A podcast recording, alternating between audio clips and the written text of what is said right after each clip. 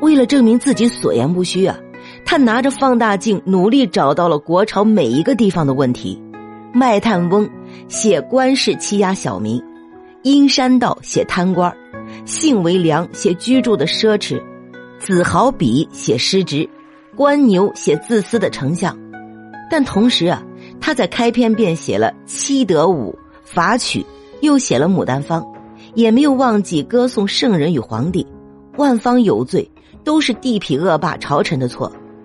作为谏官啊，他既不偷懒也不划水，唯恐闲置了手上的剑指。中唐以后，要想在朝廷上出人头地啊，不是投靠宦官，就是投靠节度使。但白居易啊，把两边是都得罪了。淮南节度使王鄂很有钱，到处送礼，给皇帝送，给皇帝身边的宦官送，想做宰相。白居易跳出来对皇帝说啊，做宰相的人首先要有贤德，这一人在节度使任上搜刮您的子民，把搜刮来的财富再送给您，以后人人想当宰相就都跟他学，这天下还会好吗？平卢节度使李师道拉拢魏征的玄松魏畴，想替他把当年唐太宗赐给他太爷爷魏征的房子赎还。皇帝同意了，让白居易草拟一个诏书，小白却又不同意了，说这种激励劝勉前代功臣后代的好事儿，当然要公家来做。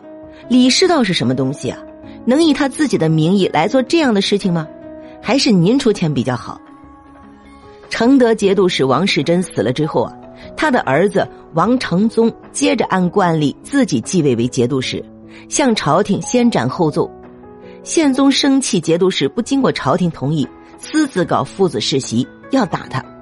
朝臣却没几个同意，宦官土突成崔为了表功，自请领兵，带着二十万军队去打王承宗，屡战屡败。白居易又上书，本来就不该打，现在又打输了，还不停战，等什么呢？唐代朝官呢、啊，四年一任，每年考核政绩口碑，拾遗是皇帝亲自选拔的官员，不参加吏部考核。但是被白居易点名批评的官员可是要被考察的，而且真话总是很刺耳。白居易得罪的不仅仅是当朝的权贵，时间长了就连皇帝老儿也受不了。白居易可能是想把自己当成魏征，但可惜啊，当时的皇帝唐宪宗却不是李世民。元和五年，白居易被改任命为京兆府阴操参军一职啊，这是典型的明升暗降，实际上已经剥夺了他作为一名谏官的发言权了。其实皇帝也是好心，您多拿点工资，一边待着去，写写风花雪月啥的吧。白居易母亲的死啊，成了元和六年长安的一桩大丑闻。京兆府申堂状到了裴度面前，报的是白居易母亲掉落坎井死了。这哪有正常人会莫名其妙掉进井里去的？据说啊，白居易曾经有一个叫香菱的恋人，他母亲却反对他们婚姻。白居易到三十多岁啊，还没有结婚，有司便怀疑这是一桩谋杀。皇帝进官谋杀母亲的案子报上来，四座皆惊，白居易百口莫辩。母亲有时发狂自露，甚至会抓着菜刀在家里狂奔。白居易专门买了两个健壮的仆婢，就是为了照管好母亲。但这一次啊，一个没看住，母亲便跳进了井里。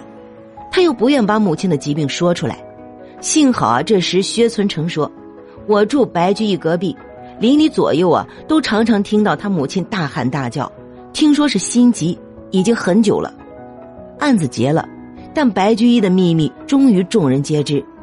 白居易原来有一个疯狂的母亲，常常在家里大喊大叫，最终死于坠井。白居易母亲的死从此成为了一个把柄。元和九年，四十四岁的白居易守丧结束，担任的官职是太子左赞善大夫，其实啊是一个劝导太子行为的闲职。转过年去，宰相武元衡、御史中丞裴度就在首都长安的大街上被刺客刺杀，武元衡当场死了，裴度因为戴了后毡帽掉在阴沟里逃过一劫。凶手还嚣张的在金吾卫办公室留书，别想逮我，我先杀你。当天中午，这宗谋杀案就在长安城里传遍了，却没有任何人上书向皇帝建议处置凶手。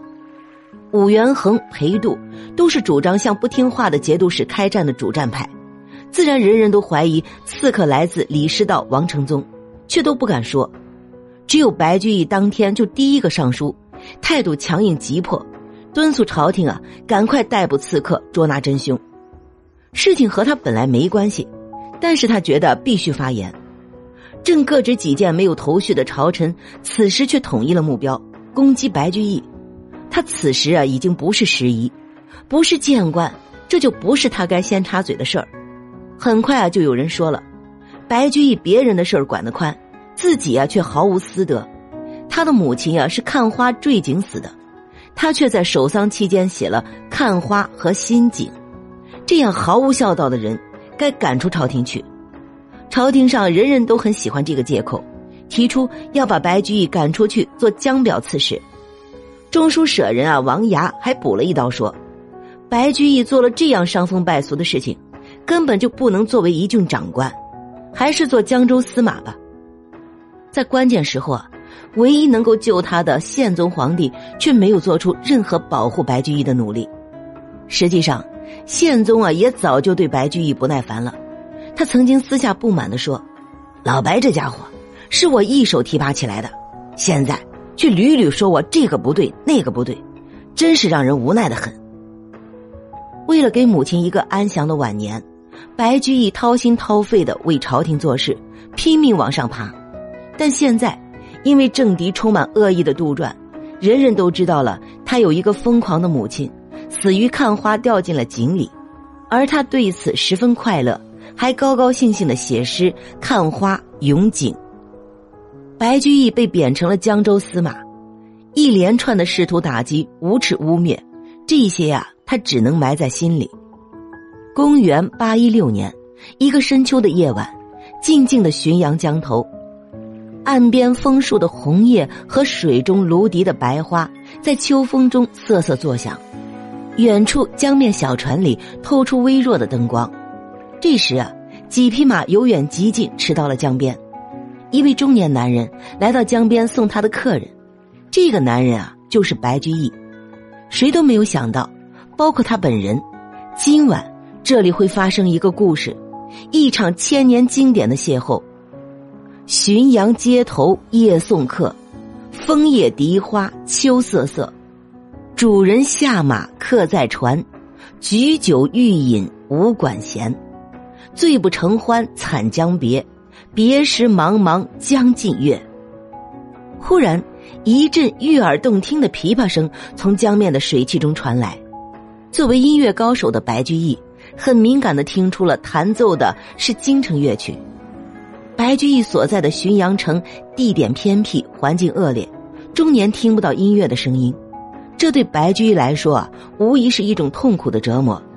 这天籁般的琵琶声无疑震动了他早已麻木疲惫的灵魂。于是啊，诗人移动船只，循着声音寻找，他真诚地邀请弹奏者过来相见，而且为了能使自己成功，他还特意让手下重新安排了酒宴。你不得不承认啊，白居易在撩妹这方面还真有一套。本集播讲完毕，关注主播了凡先生，听书不迷路。